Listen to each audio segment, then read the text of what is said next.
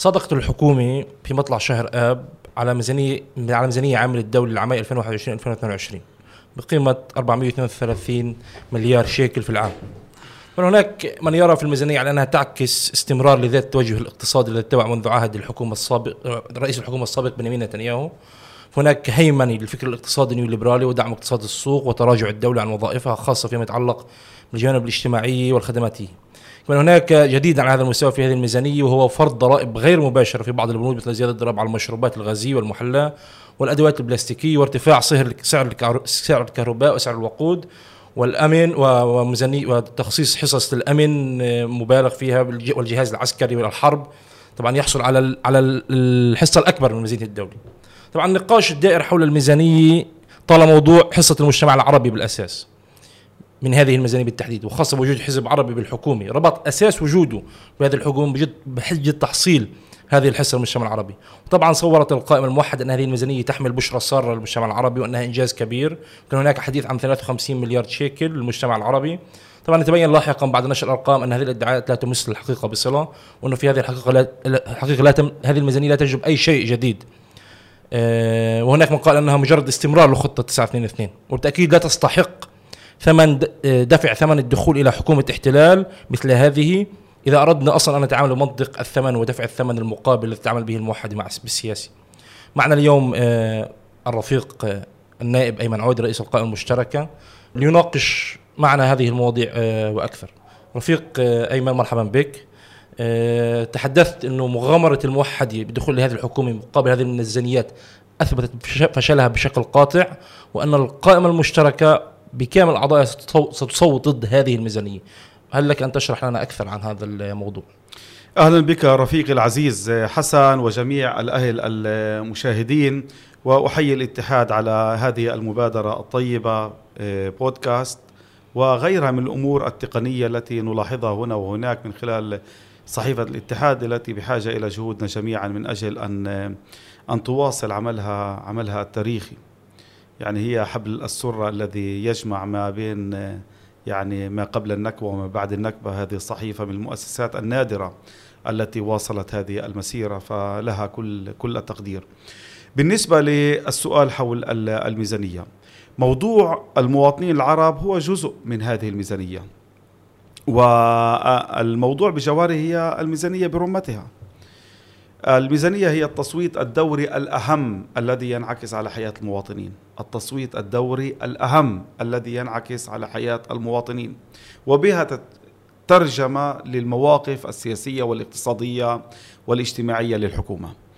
إيه، المشكلة الجوهرية هي في الميزانية ولكن أيضا بقانون الاعتراضات الذي الذي لا يقل خطورة أبدا عن الميزانية. على فكرة الميزة الدائمة لقانون الاعتراضات أنه الوحيد بالدول التي تعتبر نفسها دول ديمقراطية. هذا بالمطلق. أي لا يوجد دولة في العالم تتبع مثل هذا الأسلوب سوى دولة إسرائيل. هذا عنوان مركزي.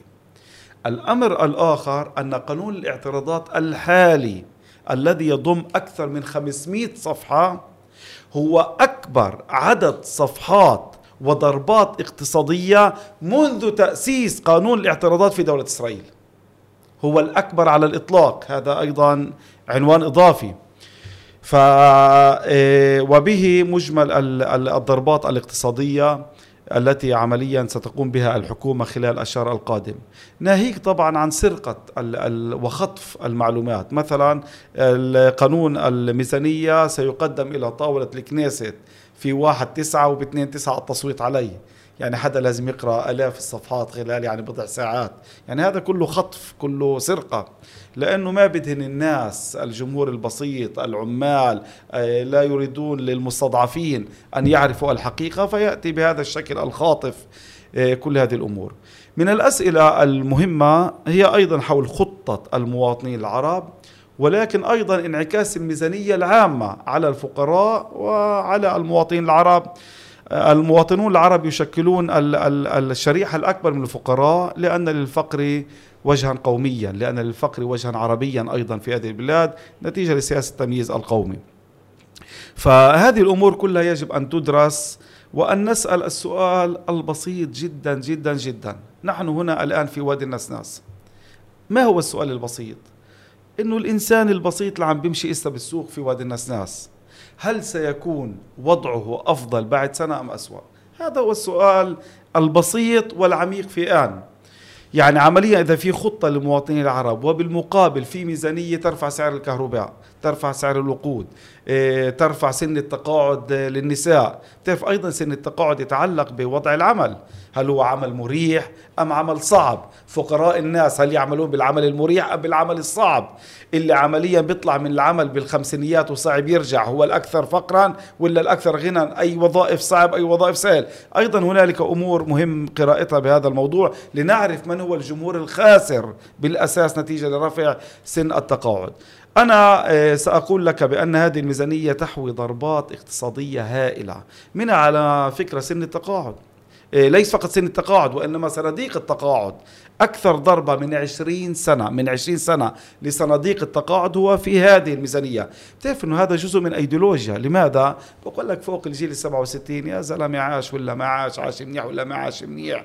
إحنا اللي بهمنا مين؟ بنتج بمفهوم ليبرالي معادي معادي للطبقات الضعيفة. يعني الضربات للطبقات الضعيفة ووين في إنتاج اللي يعود إلى مصلحة رأس المال الكبير هذا اللي يقوى وبالمقابل ذلك الذي يجري إضعافه. أنا أقول لك وسنتحدث بالتفصيل لاحقا وأيضا بخصوص خطة المواطنين العرب بأن هذه الميزانية التي يعني مباشرة أكثر من 20% للأمن ولكن عمليا عمليا فوق ال 40% للأمن. تعرف مثلا في سؤال هل توجد ميزانية لضرب إيران على سبيل المثال؟ هذا سؤال مهم. هذا ولا حدا بيحكي عنه. أنا بقول لك في أكثر من 9 مليار شيكل مخصص لهذا الموضوع. أكثر من 9 مليار شيكل مخصص لهذا الموضوع. شو ميزانيه الشباك يا أخي؟ شو ميزانيه الموساد؟ بتعرف هذا موضوع غير مفصل بحطوه بمكتب رئيس الحكومة بس ما بحطوا تفصيل حول كل هذه الأمور. ولكن في زيادة 25% للموساد على سبيل المثال. طب ليش 25% للموساد؟ هل إيران بالصورة على سبيل المثال؟ فأيضا يعني بنود الأمن في كل الوزارات. في كل وزارة يوجد بند أمن ناهيك عن ميزانية الأمن بين قوسين كلمة أمن طبعا. لهذا فهذه الميزانية بها ضربات اقتصادية بها لصالح ما يسمى بالأمن وتعميق الاحتلال وغيره. أيال شكيت تعتز بأن هناك زيادة للمستوطنات والبنى التحتية بالمستوطنات. هنالك زيادة لضرب القدس. لماذا القدس؟ بنت موجودة بحكومة بين يمينا لميرتس والموحدة فهو بيقول كيف بقدر أمارس ايديولوجيتي وأحافظ على أحافظ على حكومتي لبضع أشهر إضافية. بقول موضوع القدس ما بيسبب لحدا يترك الحكومة لا للموحدة. ولا لميرتس ما بسبب موضوع القدس بينما منطقة C وكذا أكثر إحراجا مع ميرتس على سبيل المثال. لهذا بناء 2200 وحدة سكنية في الضفة و9000 وحدة سكنية في القدس الشرقية. يعني هو يقرأ أيديولوجيا إيش بيقدر يحمل بهي الفترة وبكثف لهذا نعم. القدس هي مستهدفة أيضا من خلال ميزانية الدولة. نعم طب هناك يعني من يقول بالرغم من كل هذه النواقص في الميزانية وهي أكثر من نواقص طبعا آه، لكن في النهاية هناك كما يصورون ميزانية 53 مليار آه، للمجتمع العربي.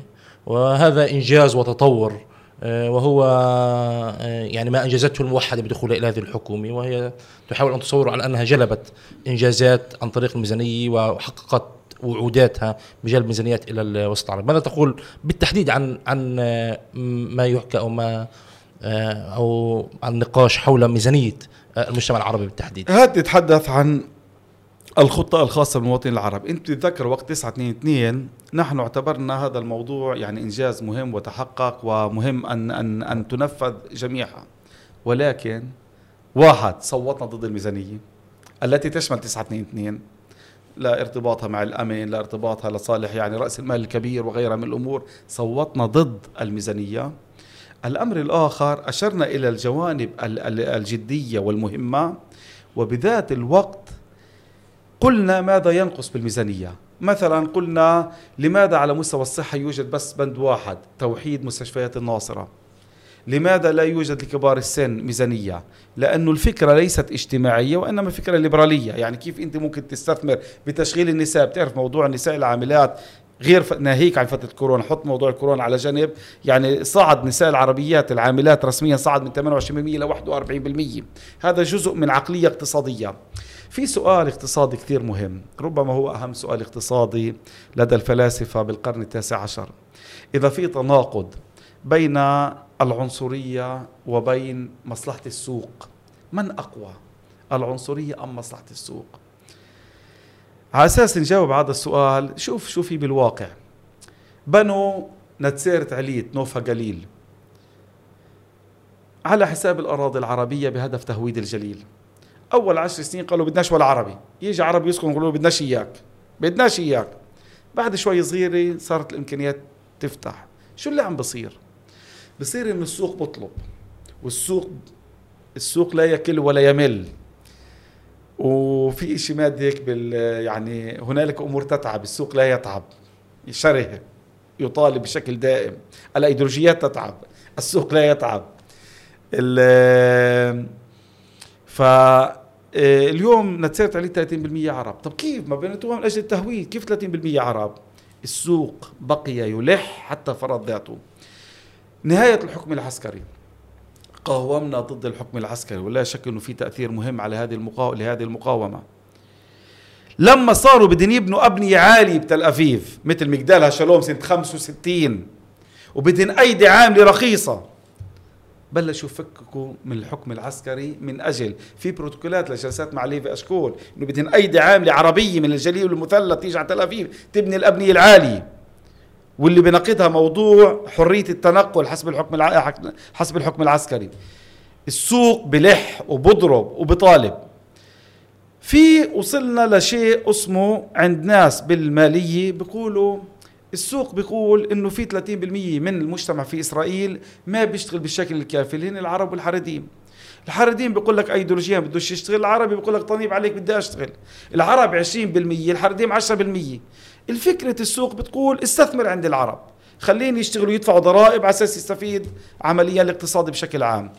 بهذا المكان في صراع بين هذه الرؤية وبين العنصرية. وبهاي الصراع إلها طريق التوائية ولكن بالنهاية السوق يبقى يلح ويضرب على الأبواب حتى يحقق مراده من هذا الموضوع. هل هذا الطرح اجتماعي؟ هذا طرح غير اجتماعي. هل هذا الطرح هنا وهناك ممكن أن تستفيد منه هنا وهناك من ناحية تشغيل تشغيل النساء؟ ممكن أن تستفيد عينيا هنا وهناك. أنت بتيجي بهذا الموضوع بتيجي 9 2 2 في أمور اللي هي مفيدة لجمهورك العربي مفيدة للسلطات المحلية وفعلا في أمور مفيدة. يعني مثلا قبل 9 2 2 بخمس سنين كان في 17 لجنة معينة عند العرب. كان تحكي مع رئيس السلطه المحليه تقول له كيف الوضع عندك؟ يقول لك الحمد لله بدفع معاشات. إنه يعني بتعرف المعيار هو دفع المعاشات. أو مثلا يقول لك إنه إيه، وقت لما كانت المي تدفع من السلطة المحلية كان يقطعوا المي مرات. هل في هنا تطور معين هنا وهناك؟ ممكن تحقق تطورات معينة هنا وهناك. هل هذا التطور هو بالمطلق يحسب ولا أيضا واحد من مقاييسه المقارنة مع الشارع اليهودي؟ هل زادت الفجوة؟ يعني تطورت بس زادت الفجوة نعم أم لا؟ هذا أيضا معيار مهم للمقياس وأيضا تطور الفجوة. فأنا بقول لك أنه في إنجازات هنا وهناك أنت بتحرزها هنا وهناك.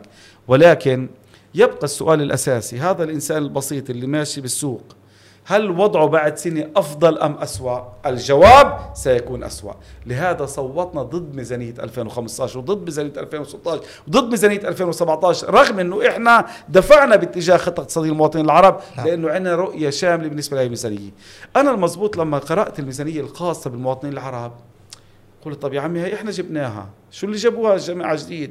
طب ما إحنا ب 9 2 2 كانت للعرب بقسموها للأسف الشديد بدو الشمال بدو الجنوب الدروز أمر لا نقبله. ولكن إذا بتجمعهم مع بعض مع ميزانية التعليم 24.5 مليار طب الخطة الحالية بدون موضوع مناهضة العنف والجريمة اللي عندي كثير إيش احكي عن هذه الخطة اللي لن تناهض العنف والجريمة هذه الخطة ولكن بدونها في 29.5 مليار طب بين 24.5 مليار قبل ست سنين لبين اليوم؟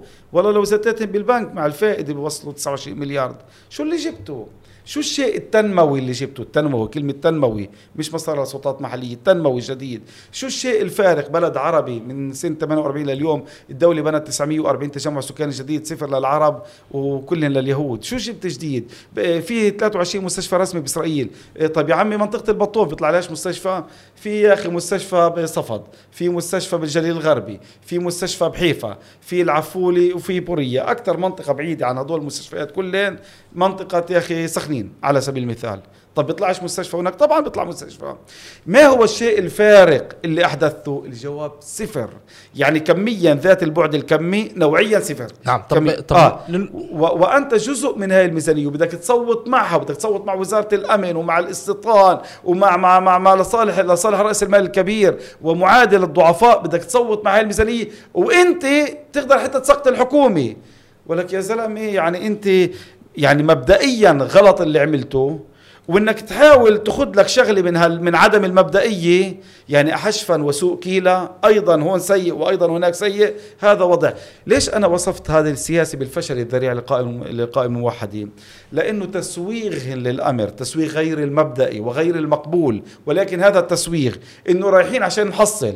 رحت وما حصلتش على فكرة بتعرف إنه السجال الأساسي داخل الجمعية العربية هو حول هذين النهجين. حول نهج بيقول فقط بالنضال والهامة المرفوعة وحول نهج بيقول يا عمي إذا بتكون قريب على الصحن بتجيب. هذا هو السجال التاريخي من 48 لليوم. هذا هو السجال بين رئيس سلطة محلية من حزب العمل سنوات الستينات والسبعينات والثمانينات لبين آه، رئيس سلطة محلية من الجبهة بالسبعينات والثمانينات هذا هو السجال التاريخي. نعم. وهذا السجال أفضى إلى نتيجة بسلطات محلية والآن يفضي إلى ذات النتيجة يجي مع من دخل إلى نعم. هذه الحكومة. طيب يعني نفكك هذا الرقم 53 مليار اللي هو العنوان الكبير آه، لإنجاز هذا الموضوع. خلص فيش 23 ما هو إيش؟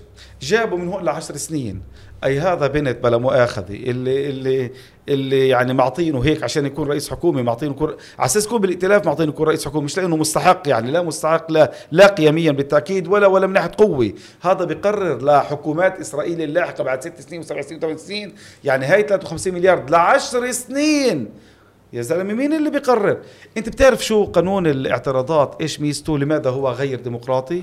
لأنه بلغي قوانين. شوف مثال رفيقتنا تمار جوجانسكي سنت قانون اجتماعي تاريخي وهو التعليم المجاني لما قبل إلزامي.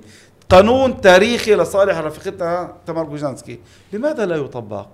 لأنه كل مرة بقانون الاعتراضات بيجوا بيقولوا طيب هذا قانون موجود بس من مدة بنمدد ممارسته للسنة القادمة.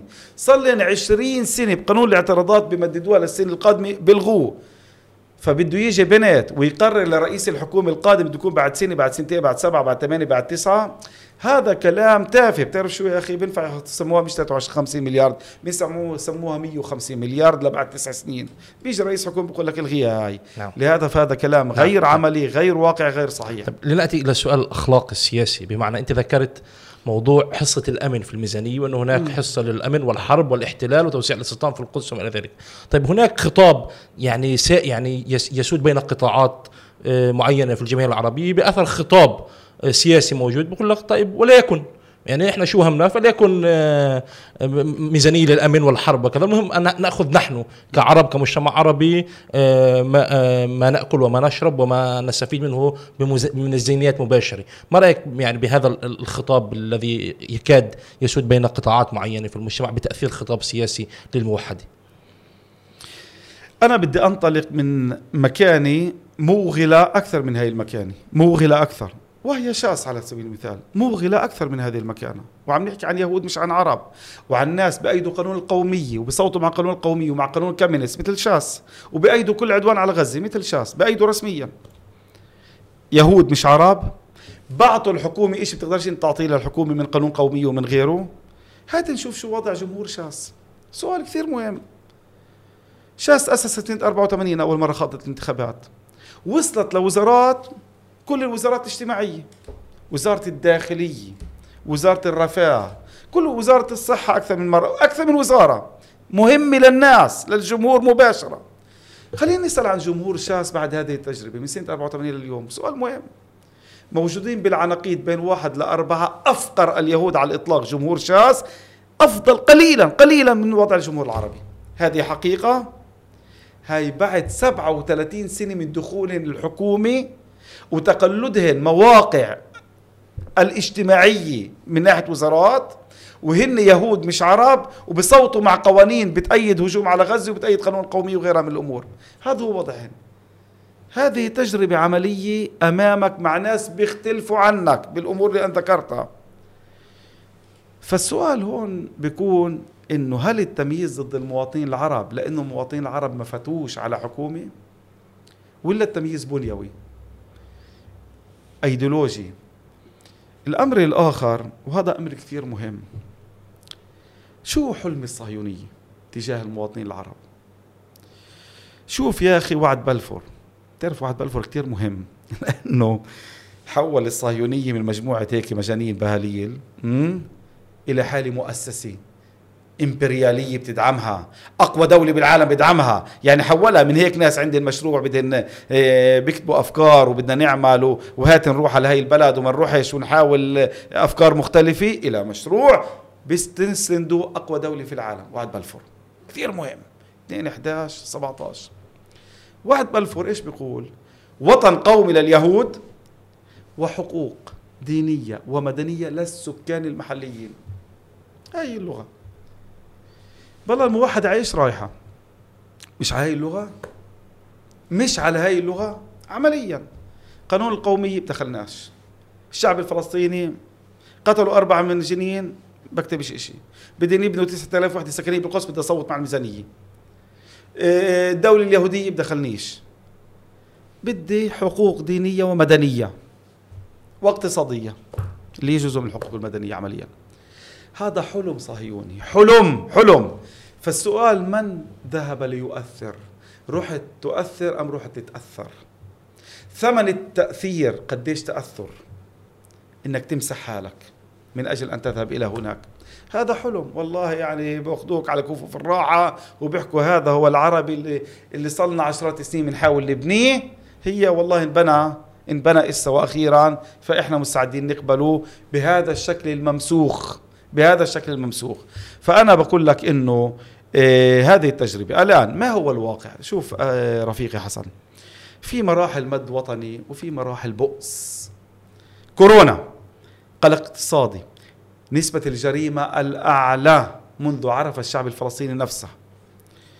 اليسار الإسرائيلي بضيق أكثر وأكثر وبصير يميني أكثر وأكثر. اليسار الإسرائيلي هو الذي أدار ظهره لنا آخر سنتين بعد التوصية مرتين على جانتس هذا عوامل محلية وعوامل إسرائيلية. القضية الفلسطينية انقسام وحالة ترهل غير مسبوقة منذ نشوء منظمة التحرير ال 65 العالم العربي بعد ربيع عربي إلى التطبيع مع دولة إسرائيل. تعرف هذا بيت الشعر لأحمد شوقي اللي بيقول إذا الفتنة اضطرمت في البلاد ورمت النجاة فكن إمعة كن انتهازي. بهذا الوضع البائس بتحال بصير حالة انتهازية بصير حدا يقول لك يا عمي اللهم نفسي. هذه الحالة هي اللي على على هذه الخرائب يعني فكر الموحدة نشأ على هذه الخرائب. إحنا عندنا واجب كبير كبير بتوعية أبناء شعبنا وتوعية المستضعفين. انه إنه إحنا مش عابرين. مشروعنا مش مشروع شهر وشهر ونص شهرين. مشروعنا مشروع استراتيجي. إحنا أهل الوطن. أهل الوطن مش مفهوم الماضي مفهوم المستقبل. ليس حسب الماضي وإنما أيضا المستقبل. فأنت بدك تأسس من جملة ذلك إيه إنك تضع وزنك لإنهاء الاحتلال. من جملة ذلك تناضل من أجل المساواة العميقة القومية والمدنية وبشكل تراكمي. فهذا الأمر إحنا يعني يعني يعني إذا في شيء يعني بيكون مطلوب إنه إنه نزيد من لقائنا مع الناس ومن الحديث ومن التوعية ومن تجريد الناس للنضال لا انه ناضل عن الناس انه ناضل مع الناس.